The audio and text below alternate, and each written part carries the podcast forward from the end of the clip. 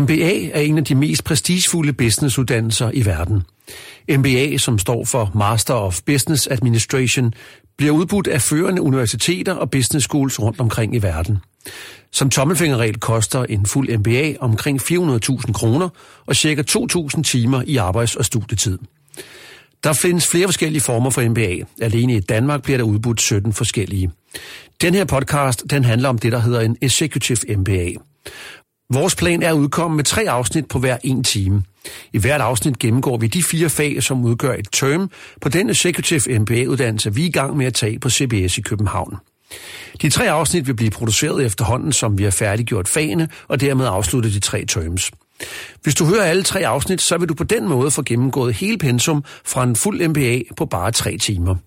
De fire personer, som vil gennemgå fagene, er Margrethe, Martin, Per og Anne, som alle kommer med vidt forskellige baggrunde fra vidt forskellige brancher.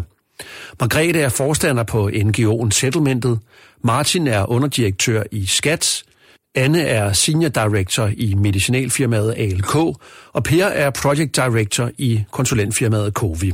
Jeg hedder selv Tobias og er CEO i Bauer Media. I disse tre podcast vil vi ikke fokusere så meget på vores egne oplevelser på studiet, men forsøge med egne ord at fortælle om indholdet i de forskellige fag. Vores fokus er ikke at bruge så mange fagbegreber som muligt, men fortælle disse ting, så det også giver mening for folk, som ikke selv har læst pensum. De fire fag, vi vil gennemgå i dag, er Human Resource Management og Performance Management, Financial Statement Analysis og Managerial Economics, Operations og Supply Chain Management samt Corporate Finance. Og Margrethe, du vil starte med at fortælle os om Human Resource Management og Performance Management. Ja, men øh, jeg vil fortælle om Human Resource Management og Performance Management. Øh, man kan sige, det er den bløde øh, del af, hvordan man leder folk, og den mere hårde del, øh, som man har i de her fag. Man skal huske, at det er en akademisk uddannelse, man læser, så, så det er ikke kun øh, praksis, øh, man lærer. Man, man skal faktisk også have sådan et historisk perspektiv på, på human resource og øh, management og ledelse. Øh, og skal derfor også lære om human relations teorier, man skal ind og snakke om forskellige diskurser, forskellige måder at anskue øh, øh human resource på gennem tiden. End at se kritisk, der er meget kritisk øh, teori, øh, som man skal igennem omkring, hvordan er human resource management faktisk også en, en kontrolmekanisme. Øh, så den, også set fra samfundsperspektiv, hvordan kontrollerer man mennesker gennem, øh, gennem deres arbejde og gennem de, den øh, kultur, man har på en arbejdsplads.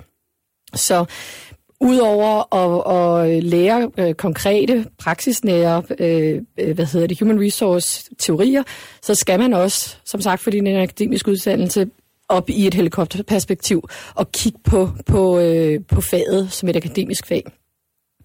Og det gør det jo kun mere spændende, øh, og det gør det kun øh, mere relevant, fordi man faktisk også får mulighed for at reflektere over sin egen praksis og, og sin egen, den kultur, øh, der er på ens egen arbejdsplads. Jeg synes, en af de spændende ting, vi arbejdede med øh, i faget, det var, øh, hvordan man regulerer identiteter gennem arbejde. Øh, og der er nogle konkrete modeller, man kan arbejde med, hvordan man regulerer dem gennem arbejdet. Hvad er det for en kultur, hvad er det for en praksis, man har på sit arbejde. Øh, det bliver selvfølgelig sat i, i modsætning til den identitet, man selv har. Hvem er man som person? Hvem kommer man med? Og endelig så er der også øh, den side af identitetsdannelsen, der handler om om hvordan man gerne vil opfattes. Så, så få sådan et, et syn på identitetsdannelse af mennesket i relation til sit arbejde, gør også, at man får bedre greb om, om hvad det er for en kultur, man har på sin arbejdsplads, og hvordan man gerne vil, vil være leder, eller hvad for en kultur, man gerne vil have ens medarbejdere arbejde under. Noget af det, man også øh, kigger på, det er øh, tilbage til den her kritiske, kritiske tilgang af human resource management kan godt blive sådan sådan framet lidt på arbejdspladserne som den bløde måde øh, at lede folk på. Øh, men men i, i, i sådan et kritisk perspektiv vil man faktisk sige, at man internaliserer en hel masse hos øh, den enkelte medarbejder.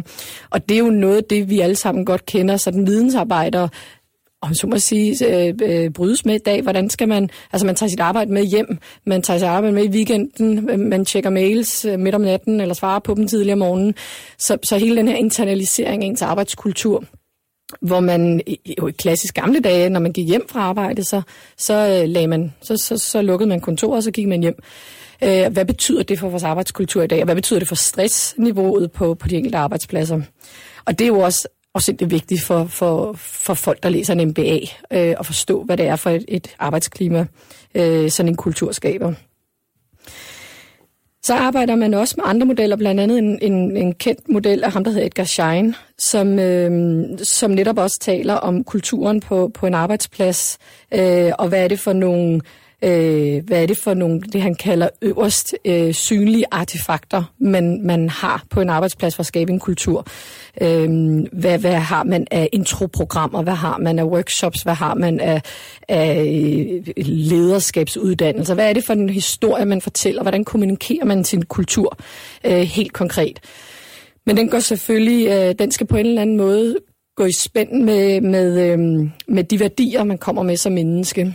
Men under grundlæggende, det har man sine egne underliggende antagelser. Som, så, så, øh, så man kommer både som menneske og laver om på kulturen og glider ind i kulturen. Øh, og det er jo også en måde at kunne gå til, hvordan man vil skabe kultur aktivt, men også hvordan man bliver nødt til at være klar over, at folk kommer med deres egne underliggende øh, eller grundlæggende antagelser. Det, der også er, er vigtigt på den her uddannelse, eller i, i det her fag, det er også at begynde at kigge på human resource management i et globaliseret perspektiv.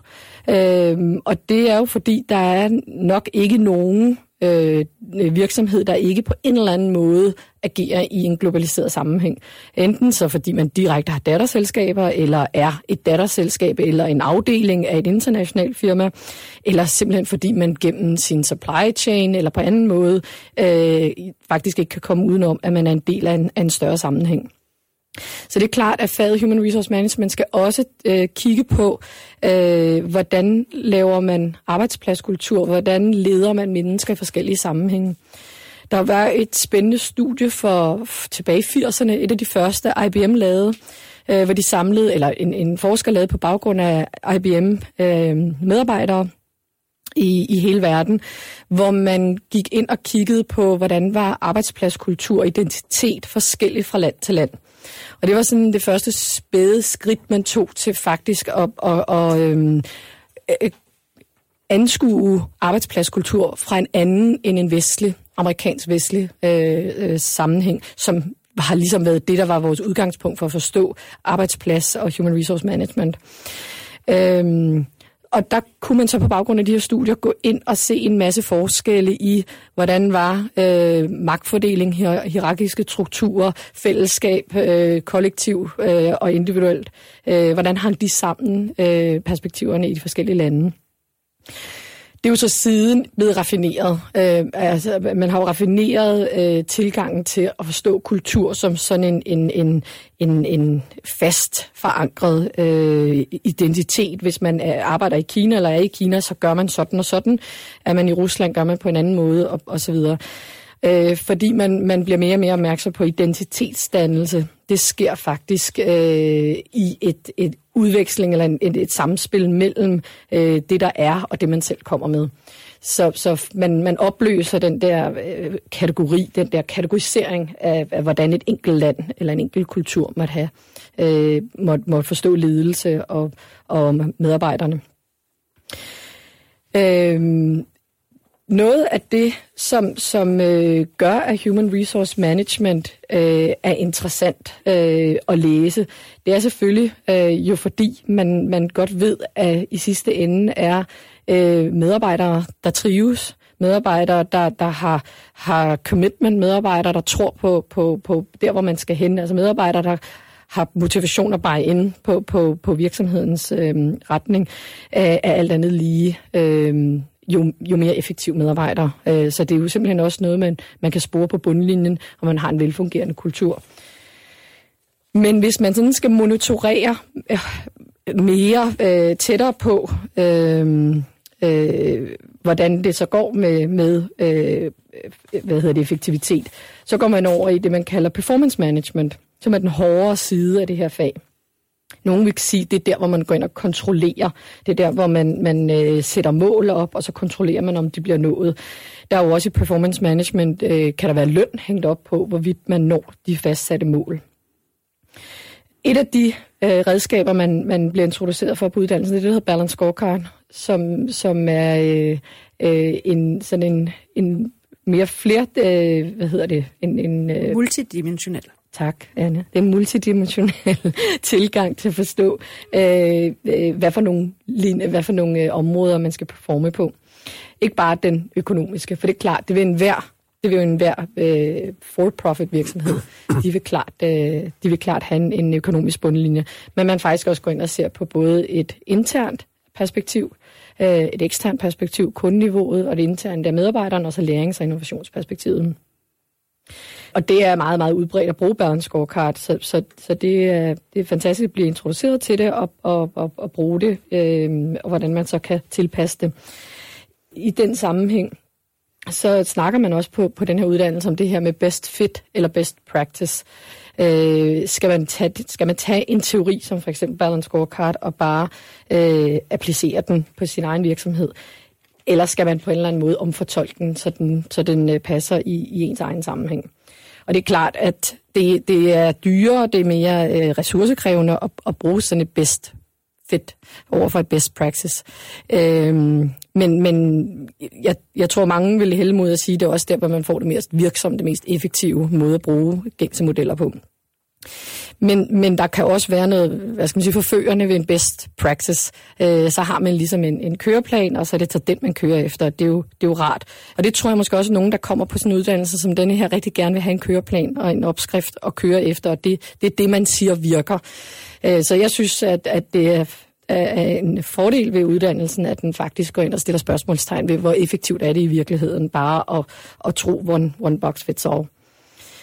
Det sidste, jeg tænker er vigtigt at snakke om i forhold til performance management, øh, det er i forhold til at nå målsætninger øh, og sætte mål op, øh, som man skal må, nå for, for organisationens eller virksomhedens skyld.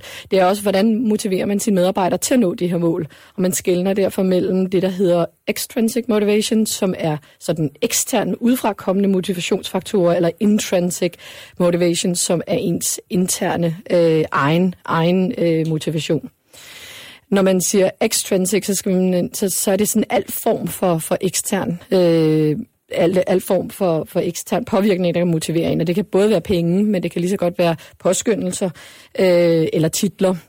Noget, der gør, at man føler sig anerkendt i sit arbejde. Hvor den intrinsic, det er simpelthen fordi, det synes man bare er spændende at lave det her. Og noget af det, man jo bliver opmærksom på gennem faget her, det er, at det er øh, den her intrinsic motivation, som er den mest effektive måde øh, at, at motivere sine medarbejdere på.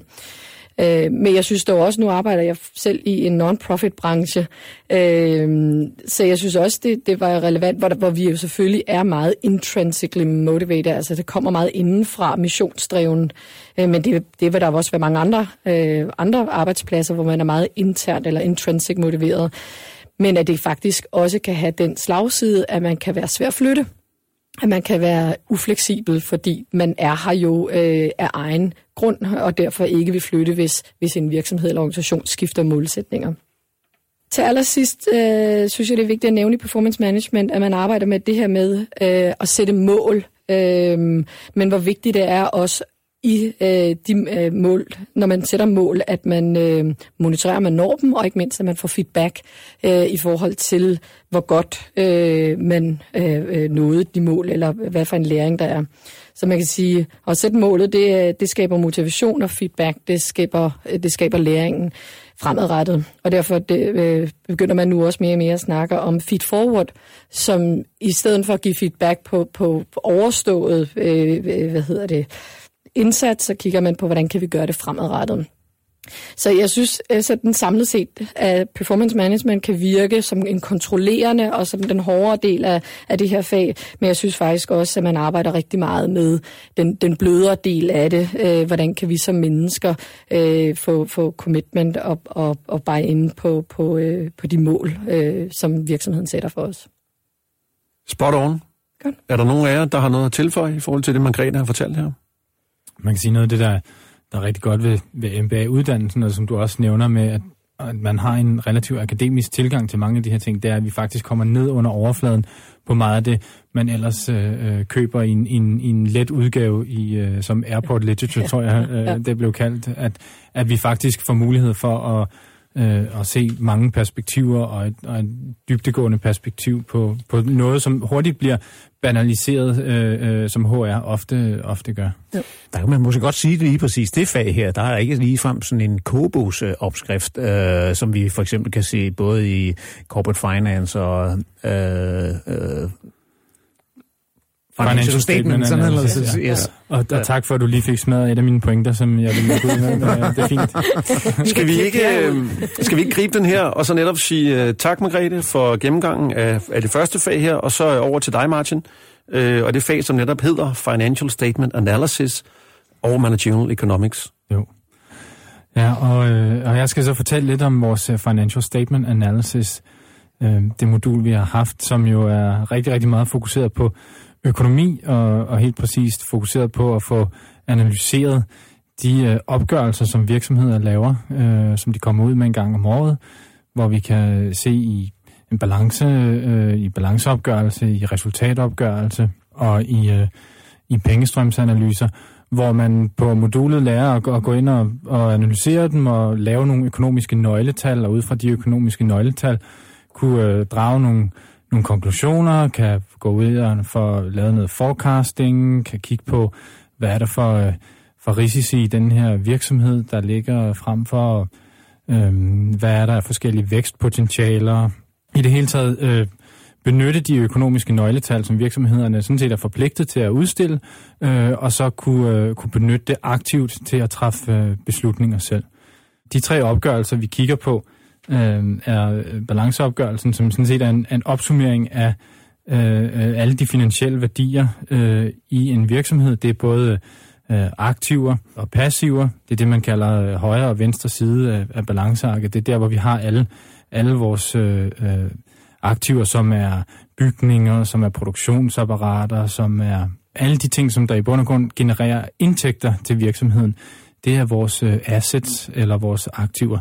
Og på den anden side, på højre side af balancearket, der har vi vores kapital, altså det, som vores investorer øh, lægger i virksomheden, og så har vi den, øh, den gæld, som virksomheden har. Og, og jeg vil sige, en af de ting, som, øh, som jeg lagde mærke til, da, da jeg begyndte at læse det her, det var, hvor meget øh, gæld i bund og grund betyder i finansieringen af, af forskellige aktiviteter. Jeg troede, det var mere sjældent, der havde gæld, men, øh, men det, det er tydeligvis en ret aktiv, et ret aktivt valg, som mange virksomheder øh, gør sig. Så det er, det er balanceopgørelsen. Så har man øh, resultatopgørelsen, som jo øh, i bund og grund viser, hvad en virksomhed tjener. Så, så det hele det kommer ned til et tal, øh, som så gerne skal være sort og ikke rødt.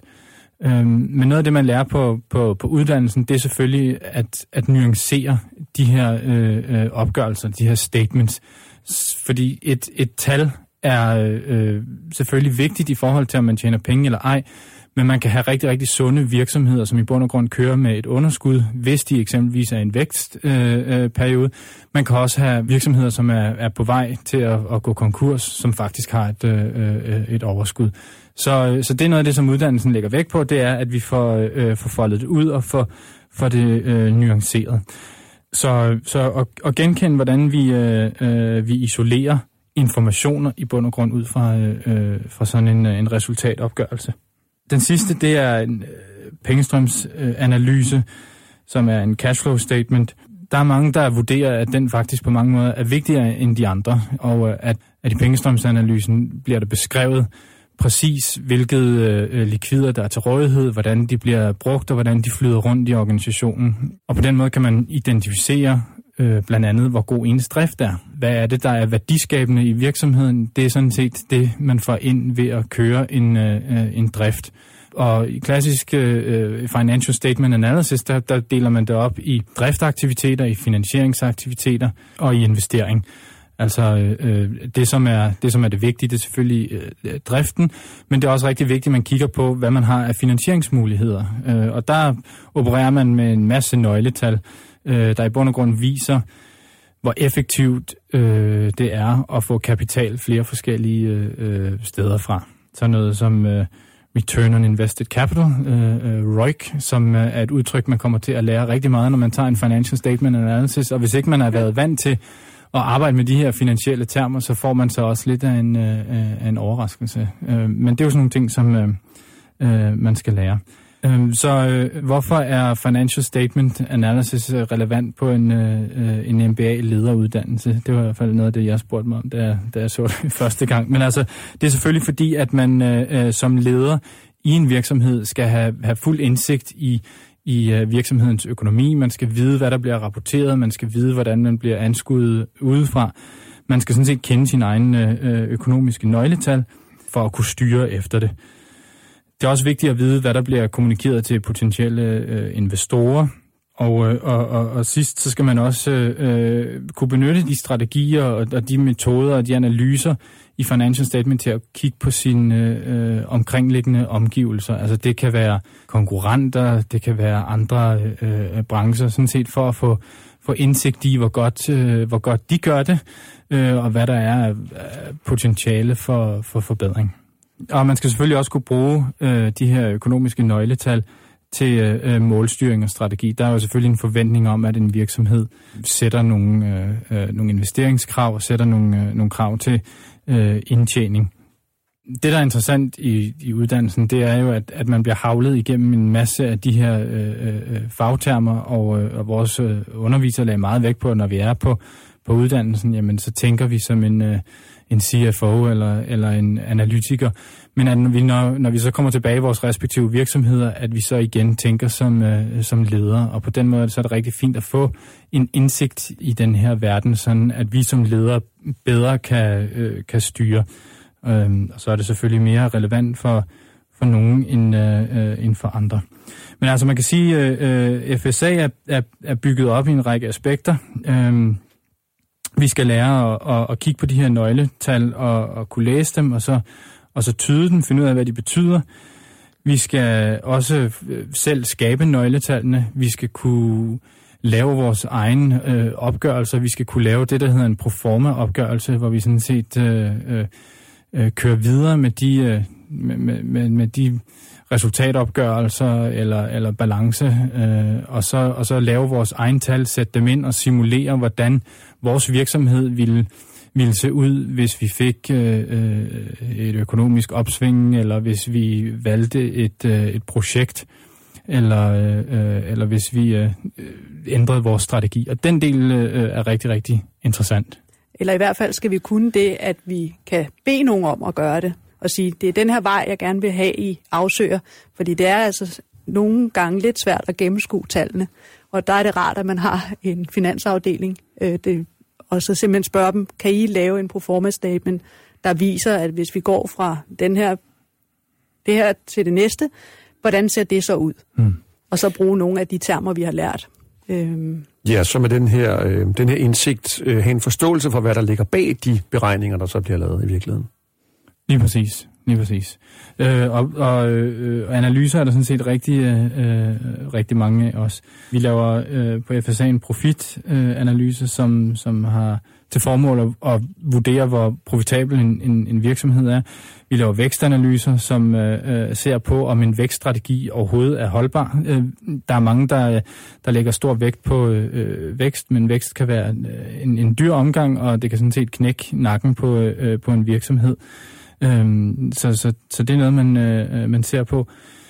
Vi laver øh, likviditetsanalyser, øhm, lærer at lave likviditetsanalyser, som i bund og grund går ind og kigger på, om en, en virksomhed er, er, er sund og rask. Hvis man nu havde perspektivet fra en, en, en, en kreditor, eller måske øh, man er ved at få sig en ny leverandør, så kan man gå ind og vurdere, om de sådan set har den rigtige kreditværdighed til, at man ønsker at handle med dem. Og det er jo noget, der i høj grad er mere end øh, akademisk. Det er jo i, i stor grad brugbart, når man, øh, når man sidder i det daglige. Så nogle af de ting, som øh, var lidt overraskende for mig, øh, jeg arbejder ikke med økonomi, jeg arbejder med IT, og øh, øh, har selvfølgelig et, et, et, et budget og, øh, og, og kender en masse til, til budgettering, men, øh, men set fra den mere kommercielle side, så øh, var det interessant at få, få indsigt i, øhm, hvordan man skal i bund og grund behandle sine sin penge, at det koster penge at have penge øh, liggende, at der er ekstremt stor fokus på, at, øh, at, at penge er, er likvide, og at de kan køres rundt i systemet, og, og, og at man, man omsætter den. Og øhm, noget af det, vi diskuterer på uddannelsen, det er også et udtryk som øh, liquidity cycle, hvor man sådan set øh, øh, omsætter øh, antal dage, der går fra indtjening til, at de penge de bliver øh, omsat i noget andet, og ud fra det kan man så lave nogle, øh, nogle beregninger, der viser, om virksomheden gør det godt eller, eller gør det skidt. Og for mig er det bare sådan noget, der er, er meget abstrakt, men, øh, øh, men det er noget, der er fedt ved at tage øh, uddannelsen, det er, at man får, man får gjort det på mange måder øh, håndgribeligt og forståeligt sådan set også. En, øh, en sidste del af det her, Martin, det var øh, den her managerial economics, som øh, sådan forholdsmæssigt måske fyldte en tiende del øh, af faget i forhold til, øh, til, til resten. Øh, et par ord på, hvad det handlede om? Udbud og efterspørgsel, og hvordan man fastsætter priser. Sunk cost var en af dem, øh, og pricing. Hvad er sunk cost, Per? Jamen, sunkost, det er for eksempel, hvis du har været inde og lavet en øh, investering i, i et eller andet, eller en investeringsanalyse eller et eller andet, øh, eller du har lavet investering, og så finder du ud af, at det her, det, øh, det synes jeg altså ikke øh, var særlig fedt, så du lukker den her investering ned, og så er det nogle spildeskytte penge, men... øh, Øh, du skal ikke tage den med ind i, øh, i dine øh, samlede efterfølgende beregninger. Det er jo ret interessant som modvægt til Financial Statement Analysis, hvor den vil stå på din, din uh, passiv side, så der, der, der er det en, en vigtig del, men man får så igennem faget her en, en anden måde at kigge på som kost på. Så, mm. så det er en fin modvægt til Financial Statement Analysis. Mm. Jeg synes også, at en anden ting, der var interessant ved, ved managerial economics, var det her opportunity cost. At man faktisk skal se en hver øh, tab, altså mulighedstab øh, ved øh, ikke at, at prissætte nogle ting, eller ikke afhænde nogle aktiver, man har, hvis ikke de genererer, fordi de samme penge kunne i anden sammenhæng generere overskud. Øh, så man må ikke på den måde have, have øh, aktiver liggende øh, uforrentet hen. Mm.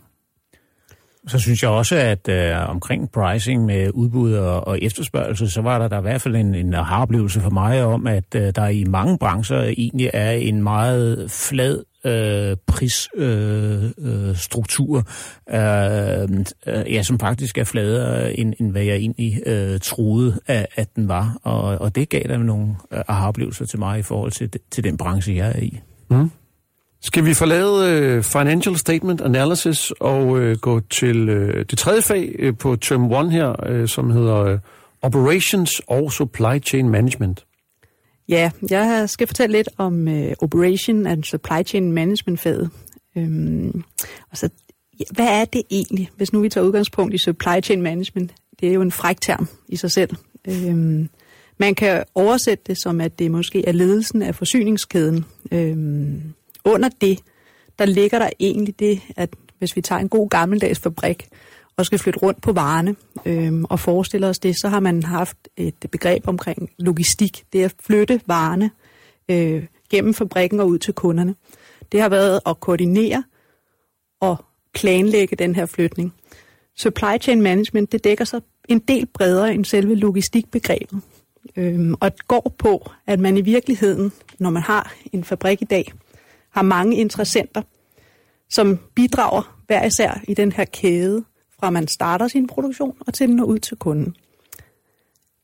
Så supply chain management er i begrebet en, helt simpelt det at danne relationer mm. ud til alle de her interessenter. Og man kan drage lidt perspektiv. Der er jo noget HR-management i den her del også. Øh, for når man er i den her funktion, som er supply chain management, så skal man række ud til produktionsbaronerne. Man skal ud og snakke med dem, der sælger, dem, der leverer ud til kunderne. Mm. Man skal også ud og dække det, der går omkring logistik. Altså logistikfolkene, dem, der rent faktisk får koordineret og planlagt selve flytningen. Men hvert sted, så er der en kompleksitet, som de her supply chain management skal prøve at udbedre og udrede med det formål at skabe en forsyningskæde, som er mest profitabel. Så nu har vi sådan ganske kort ridset op, at supply chain management handler om de her varer, og vi har taget udgangspunkt i en fabrik, hvor man producerer en vare. Men det kunne sådan set godt relatere sig til en serviceydelse også.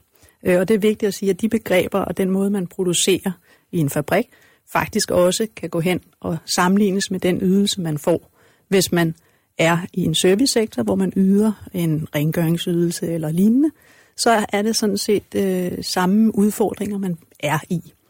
Øh, det er en akademisk uddannelse, den her, øh, men lige præcis supply chain management er faktisk meget praktisk orienteret. Det er et fag, hvor man får nogle værktøjer inden for forskellige discipliner øh, af den her øh, styring af interessenter. Og det vil jeg komme lidt tilbage til. Men jeg tror, det er vigtigt, at når vi snakker varer, så er det både dem, man kan have i hånden, men også det, der er i luften øh, på mange forskellige måder. Mm. Så hvis vi går til de værktøjer, som vi så har lært, så er der noget omkring først og fremmest at sige, hvad er behovet, når man har en vare, der flyder igennem. Nogle gange er behovet ud til kunden, at man skal være fleksibel, og man skal være agil, som man så smukt kalder det, og levere på minuttet og hurtigt og omstillingsparat. Så er der en måde, at man styrer det på, og det værktøj får man. Det andet det er, at man skal lave noget, som er scale of economy, som igen linker ind til noget omkring financial statement analysis, man kan drage paralleller, hvor man skal være strømlignet og lean. øh, lean, som er et meget brugt begreb i dag. Og hvad ligger der så i at være det? Og det er jo typisk, hvis det er, at man har øh, noget stordriftsfordel, hvor man skal producere det samme igen og igen, så sætter man et produktionsapparat op, der kan det, og leverer det så effektivt som muligt på den, med den lavest mulige kost. Og det vil sige, at lean er jo i, i stort set et begreb om at fjerne alt den waste, der er omkring en forsyningskæde. Det har man nogle ganske sådan nogle helt faktuelle øh, værktøjer, man får på uddannelsen, hvor man simpelthen øver sig i at analysere en forsyningskæde fra A til Z, og fjerne den ikke værdiskabende aktivitet. Mm. Det er der, hvor produkterne ligger stille, og der ikke skabes andet aktivitet i, at de ligger og venter på, at den næste tager fat i det. Jeg har aldrig beskæftiget mig med øh, supply chain før det her studie, og jeg vil sige, det eneste ord, jeg synes, jeg kendte på forhånd, det var det her lean. Det er sådan lidt, men man synes, man bruger meget. Det er også et buzzword. Ja, det må man sige.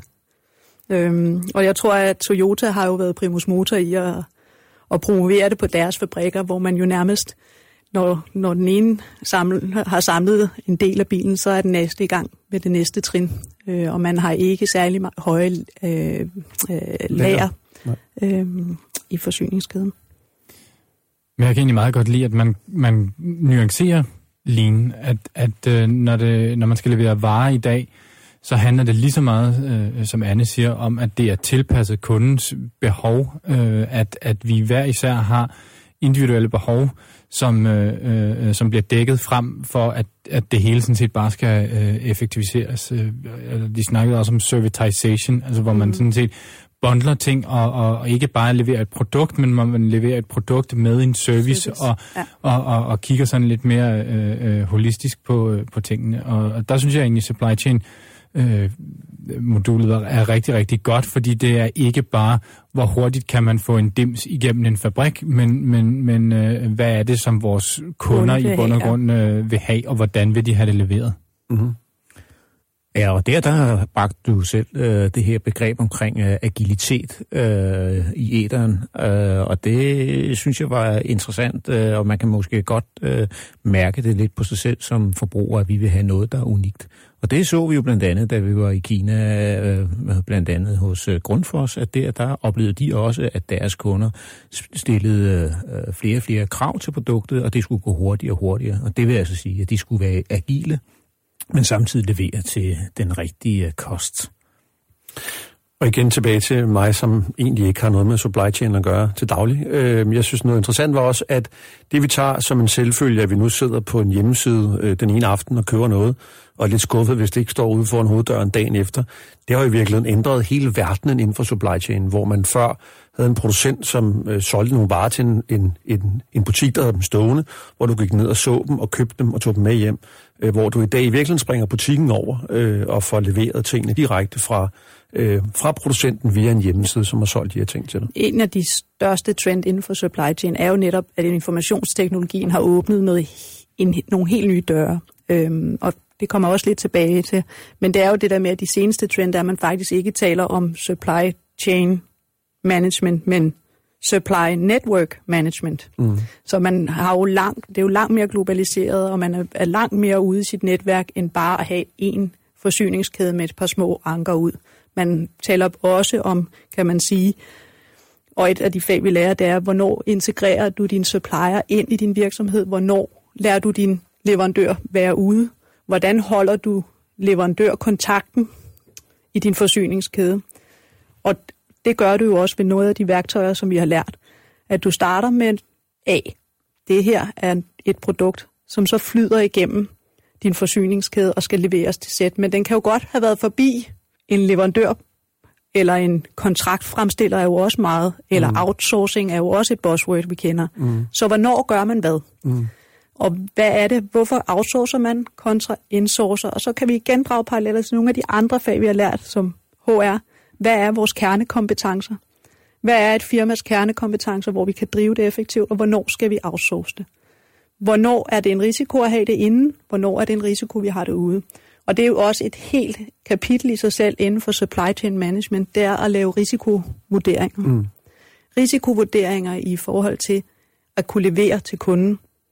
Det er i virkeligheden det, man hele tiden holder sig for øje. Hvornår kan jeg levere til min kunde? Hvornår bliver min forsyningskæde ramt, eller kan den blive ramt af et afbræk på den ene eller den anden måde? Har jeg kun en øh, linje, hvor der er, jeg producerer på? Eller har jeg kun én leverandør, som vedligeholder min hjemmeside? Eller hvordan kan min forsyningskæde blive brudt ned? Mm. Og der er der et helt værktøj, som man også lærer at gå ind og kategorisere de risk, der er i ens forsyningskæde.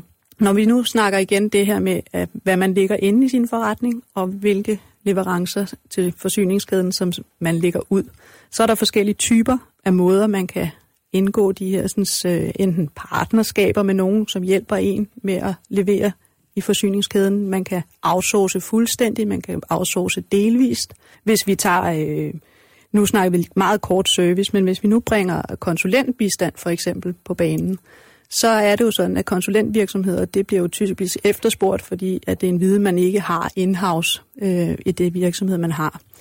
Og i, inden for den type af af information, man søger hos en konsulent, er der jo både noget, som kan være fra selve konsulenthuset, men de skal måske også ud og hente øh, noget ekstra hjælp i et netværk. Det kunne være noget dataanalyse i Indien eller lignende, så man igen er inde i en forsyningskæde ud til kunden, som kræver nogle netværksløsninger med del-outsourcing inden.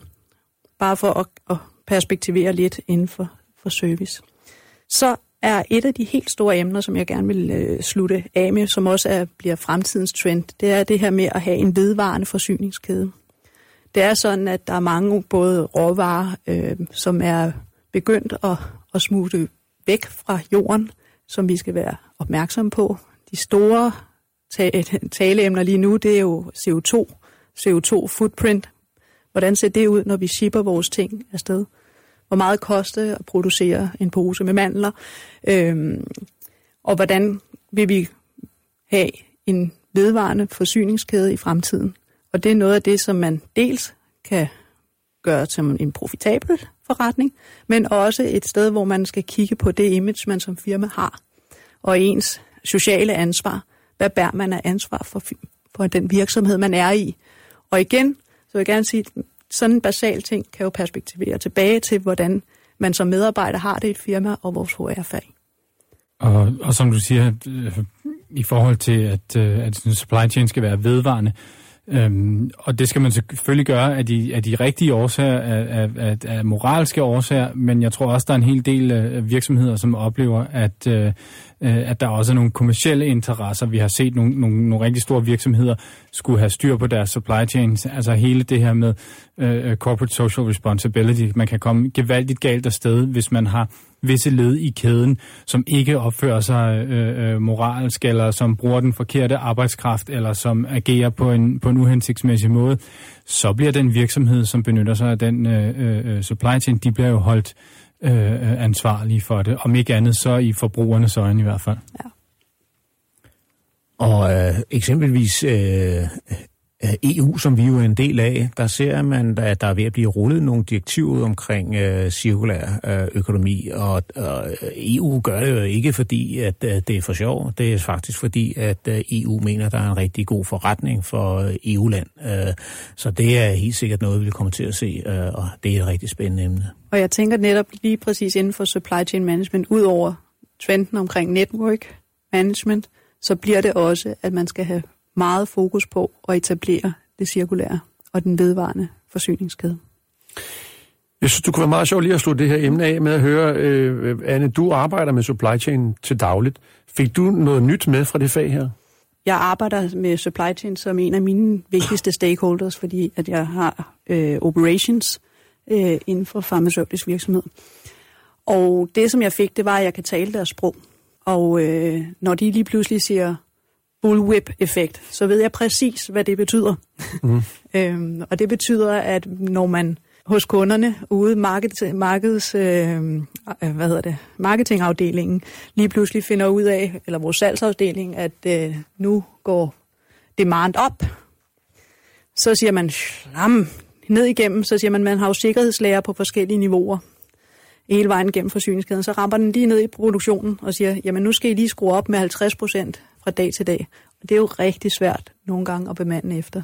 Så sådan nogle frække termer lærer man også, og kan oversætte og sige, hov, prøv at høre her, jeg ved, at der er andre måder at løse det på, end bare at, at skrue på, på min produktion. Man kan også skrue på sine sikkerhedslærer, men nu bliver det meget teknisk. Men det er jo igen tilbage til at sige, når vi har lærer, så koster det penge, så vi skal optimere dem, og det er jo også en af de fornemmeste opgaver. Og det var også det, du var inde på tidligere med, med mm. Lean. En rigtig, rigtig effektiv supply chain kan jo begge dele. Altså der kan man både have meget, meget små lager øh, øh, og have, have en meget, meget responsiv øh, supply chain, hvor man både kan, øh, øh, kan være effektiv og så lave et tilpasset øh, produkt. Så altså, der er nogle kæmpe kommersielle fordele ved at, at, at kunne lave det.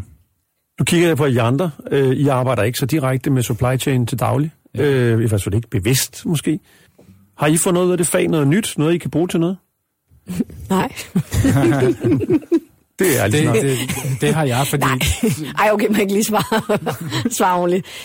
Jeg arbejder jo i en ren serviceorganisation, altså med menneskelige øh, services, vi yder for, for udsatte mennesker, så det er klart, det, det, det gav et begrebsapparat til at se det her netværksdannelse og af services omkring den enkelte borger på en anden måde, end vi normalt gør. Så det er klart, det, det var et fag, der hjalp til, til at optimere strukturer, men, men, men det var rimelig fjernt lige præcis fra, fra min dagligdag.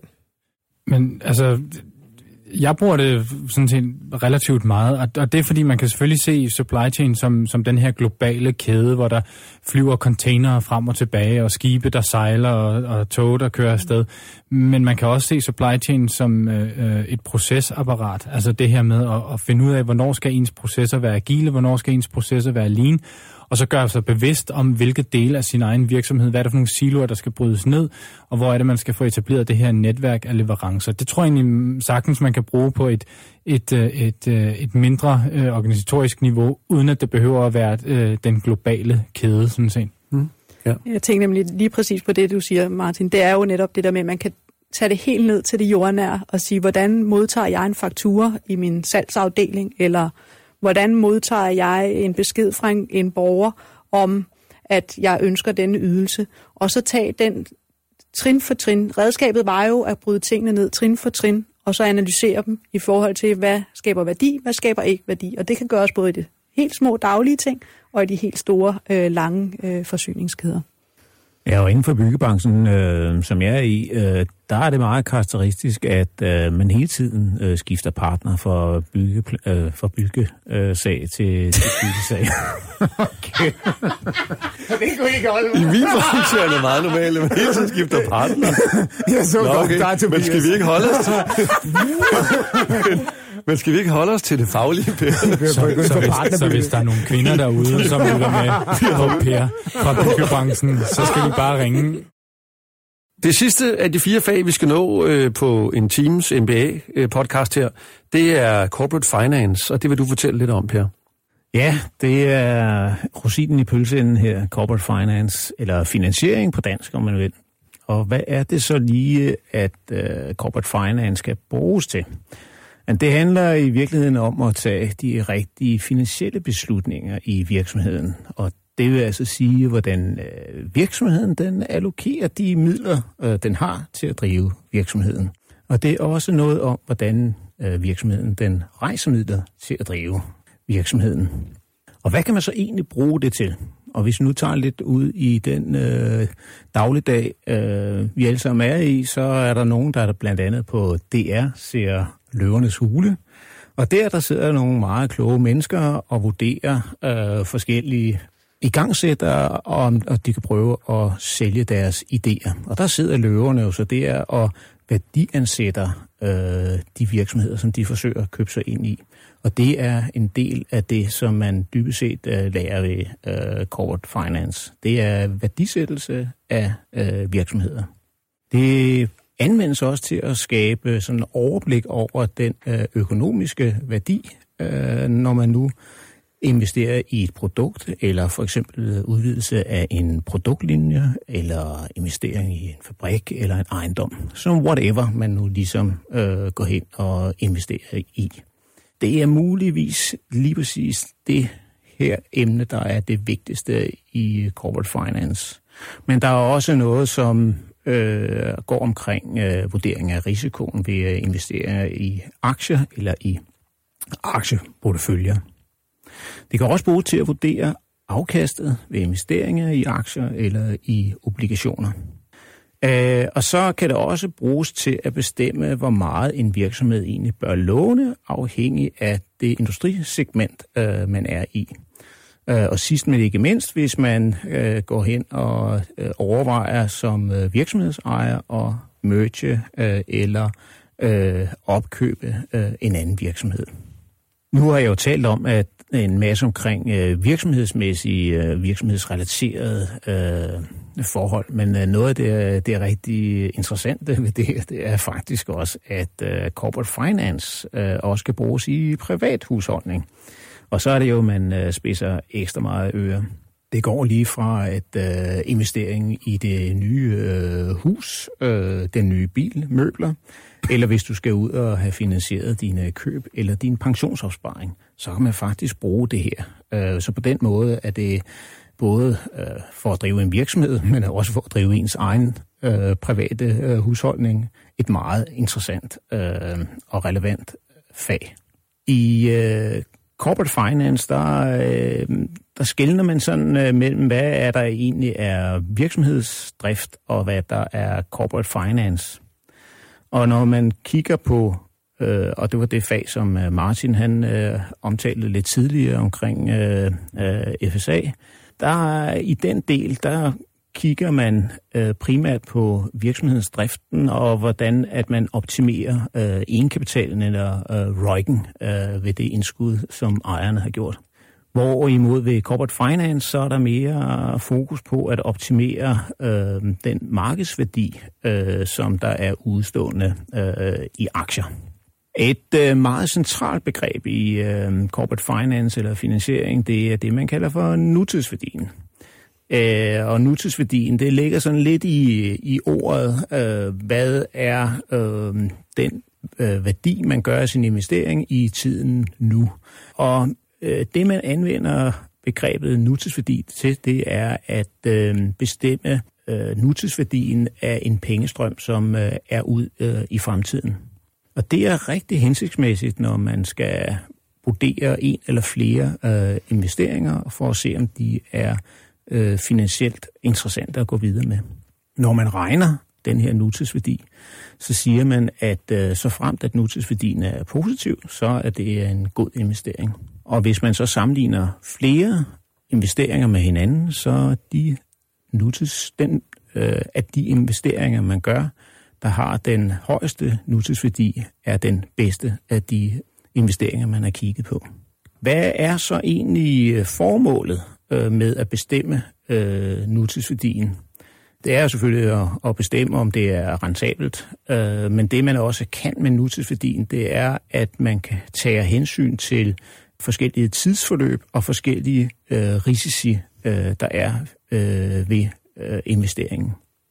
Og en af de sådan, centrale begreber øh, i det er, øh, a dollar today is worth more than a dollar tomorrow, øh, eller time value money. Eller en øh, tredje, a safe dollar is worth more than a risky dollar.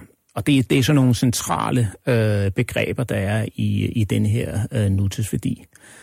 Og sådan helt nede i, i nerven, så er det, at øh, man får analyseret øh, sin øh, investering, øh, sådan at øh, man ligestiller forskellige typer investeringer og neutraliserer dem fra forskellige tidsmæssige og risikobestemte øh, forhold. Når man så øh, regner på de her ting, så kan man øh, bruge forskellige metoder til at beregne øh, nutidsværdien. En af de øh, meget enkle øh, beregningsmetoder er øh, det, man kalder for den øh, uendelige annuitet.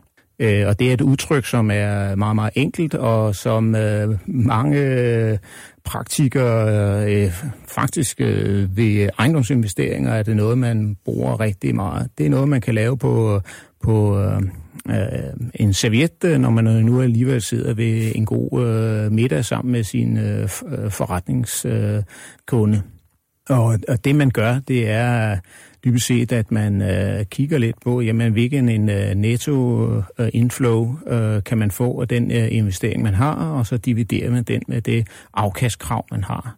Og så har man på den måde en, øh, en, en nutidsværdi eller en present value. Og som jeg lige har sagt her, så er det en meget, meget enkelt udtryk, og det er, det er lækre ved, at det er, er som sagt, at den er, er simpel, men den er også øh, ret upræcis. Så derfor så, hvis man, og det er jo noget af det, som vi blandt andet øh, lærer øh, her på studiet, det er, at man så kan man altså hive øh, lidt større øh, værktøjer op til det her. Og der går man ud og, og bruger et øh, andet begreb, der hedder øh, present value, øh, hvor at man øh, der øh, mere nuanceret kigger på de pengestrømme, der er over en øh, længere øh, tidshorisont. Øh, jeg skal ikke komme ind på, på udtrykket, øh, men det er en, en beregningsmetode, som er, er meget mere præcis, og hvor man kan ligestille øh, forskellige øh, investeringer, og så måle dem op øh, mod hinanden.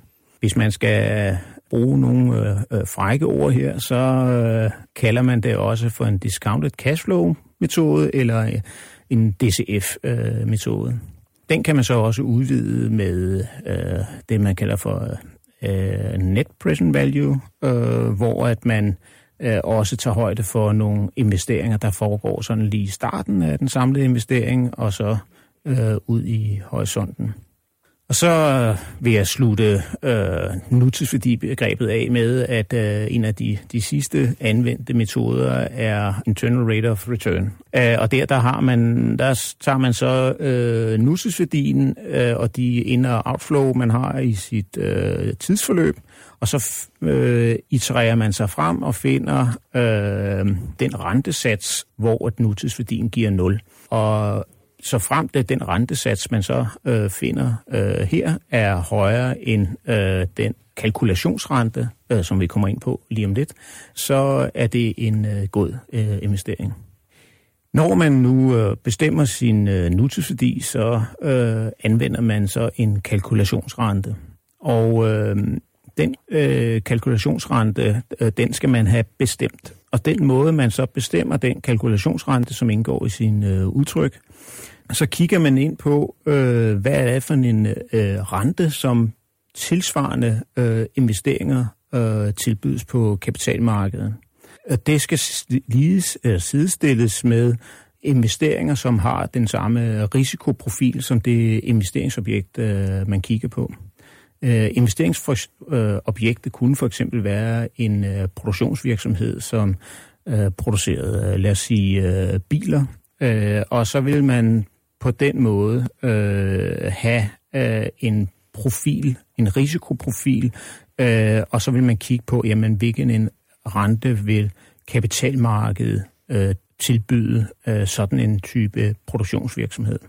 Den kalkulationsrente, man så anvender her, og man kigger på sine øh, investeringer, når man så kigger på sin kalkulationsrente, øh, så er øh, den øh, brudt op i øh, flere komponenter. Den er dels, øh, eller det er i hvert fald typisk, den er typisk bygget op i, at man øh, øh har en enkapital, hvor man så kan finansiere øh, sin investering, og så har man en øh, noget lån, øh, som man kan finansiere det her med. Og når man, øh, og når man ligesom sammenvejer øh, øh, den rente, som man så kræver af sin indkapital og af sin, øh, sin belåning, øh, så får man øh, en, en vægtet øh, rente, eller det man kalder for en, en, en WACC, øh, Weighted Average Cost of Capital. Til at bestemme øh, bestemmelse af kalkulationsrenten øh, har vi den her sammenvægtning af, af rentebegrebet, som er en vægtning mellem øh, indkapitalen og øh, lånte penge vi kigger på dine, øh, de lånte penge, øh, så øh, kompenserer man så for sin øh, marginal øh, skat øh, og vægter det så over den totale øh, belåning, øh, man går ind i. Når man så kigger på øh, den andel, der går på indfinansieringen, øh, så er, er et vigtigt element meget omkring øh, risiko, øh, fordi hvor kan du placere din egenkapital og få den øh, forrentet på tilsvarende vis. Øh, og der øh, afhængig af, hvilken investeringstype du gør, så øh, kan man finde en såkaldt øh, beta, som er et udtryk for, øh, hvor risikabelt øh, den her øh, investering er. Den beta, hvis den er over 1, øh, så har man øh, for den det investeringsobjekt, man går ind i, så er det mere risikabelt end øh, gennemsnittet for, for den industri, der er. Og, og omvendt, hvis den er under øh, en, så er den mindre øh, risikabelt. Og det var blandt andet en af de øh, begreber, som vi øh, øh kiggede meget øh, ind i, og det er noget, som på kapitalmarkedet, der faktisk øh, dyrkes øh, rigtig meget og som kan være meget essentielt øh, for, om øh, ens investering øh, egentlig er god øh, eller dårlig. Corporate finance øh, bliver øh, lidt øh, på det her term 1 omtalt som det sværeste fag. Øh, nok fordi det er det mest øh, taltunge og ligningstunge fag, hvis man kan sige det sådan. Øh, hvad er jeres, øh, jeres take på faget? Var det meget matematisk, eller var det til at forstå, gav tingene mening, eller var det lidt noget, man ikke rigtig kunne forholde sig til? Altså, jeg synes, det var meget matematisk, meget øh, øh, modeltungt og, og meget ligningstungt, men der var ikke nogen vej udenom andet end at sætte sig og lære det.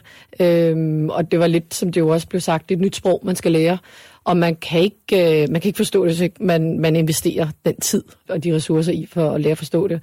Men kan tingene så mening, hvis ja, man gjorde absolut, det? absolut. Øh, og jeg, øh, lige præcis i min branche skal jeg faktisk ikke bruge det her fag, men, men øh, jeg synes, det var et af de mest interessante fag, vi har haft at det gav sådan en generel forståelse for, for, for hele, øh, ja, netop investeringer og aktieafkaster og, og risikovurderinger, som, som var virkelig interessant. Altså i den virksomhed, som, øh, som jeg kommer fra, der har vi vores egen merging og acquisition afdeling.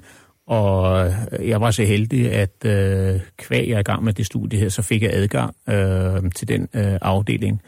Og det var jo rigtig interessant, øh, fordi nu kunne man pludselig tale med dem med det sprog her om, hvordan øh, at vi øh, opkøber virksomheder, hvordan vi merger med, med, med virksomheder.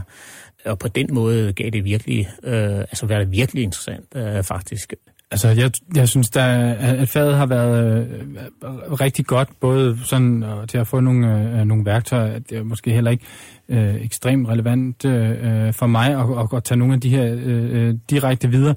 Jeg synes, noget af det, som faget var interessant på, er, at, at der blev der blev talt om, om nogle hypoteser i forhold til markedet, og hvad et marked er, og hvad, hvad består et aktiemarked af, og det her med, at, at det er det effektive aktiemarked, at, at man ikke kan beat the market, som man siger, at, øh, at der er nogle generelle mekanismer, der fungerer i hele vores øh, i hele vores økonomi og hele måden, som vi har bygget meget af vores øh, af vores verden op, som øh, som man får indsigt i, når man når man når man læser det her øh, fag, ting som man ikke umiddelbart vil, vil, vil, vil tænke, eller, eller man forestiller sig, at der sidder nogle enkelte personer og har sådan set regnet det hele ud og tjener nogle penge ved at lave nogle investeringer, og så går det op for en, at i bund og grund den mest effektive investering, du kan lave, det er ved at investere i hele porteføljen. Der er ikke nogen, der ligesom har den, øh, øh, øh den, den, den rigtige løsning, og det, det synes jeg var enormt interessant at, at, at lære noget om.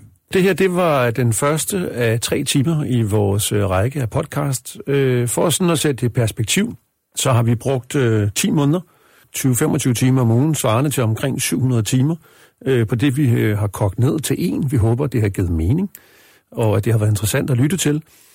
Vi er gået i gang med term 2, og det betyder, at vi i foråret 2017 er klar med afsnit nummer 2, Øh, de fag, øh, der er i næste afsnit af det her podcast, det bliver øh, macroeconomics, marketing, leadership og så en række forskellige valgfag. Men øh, indtil videre, tak for nu.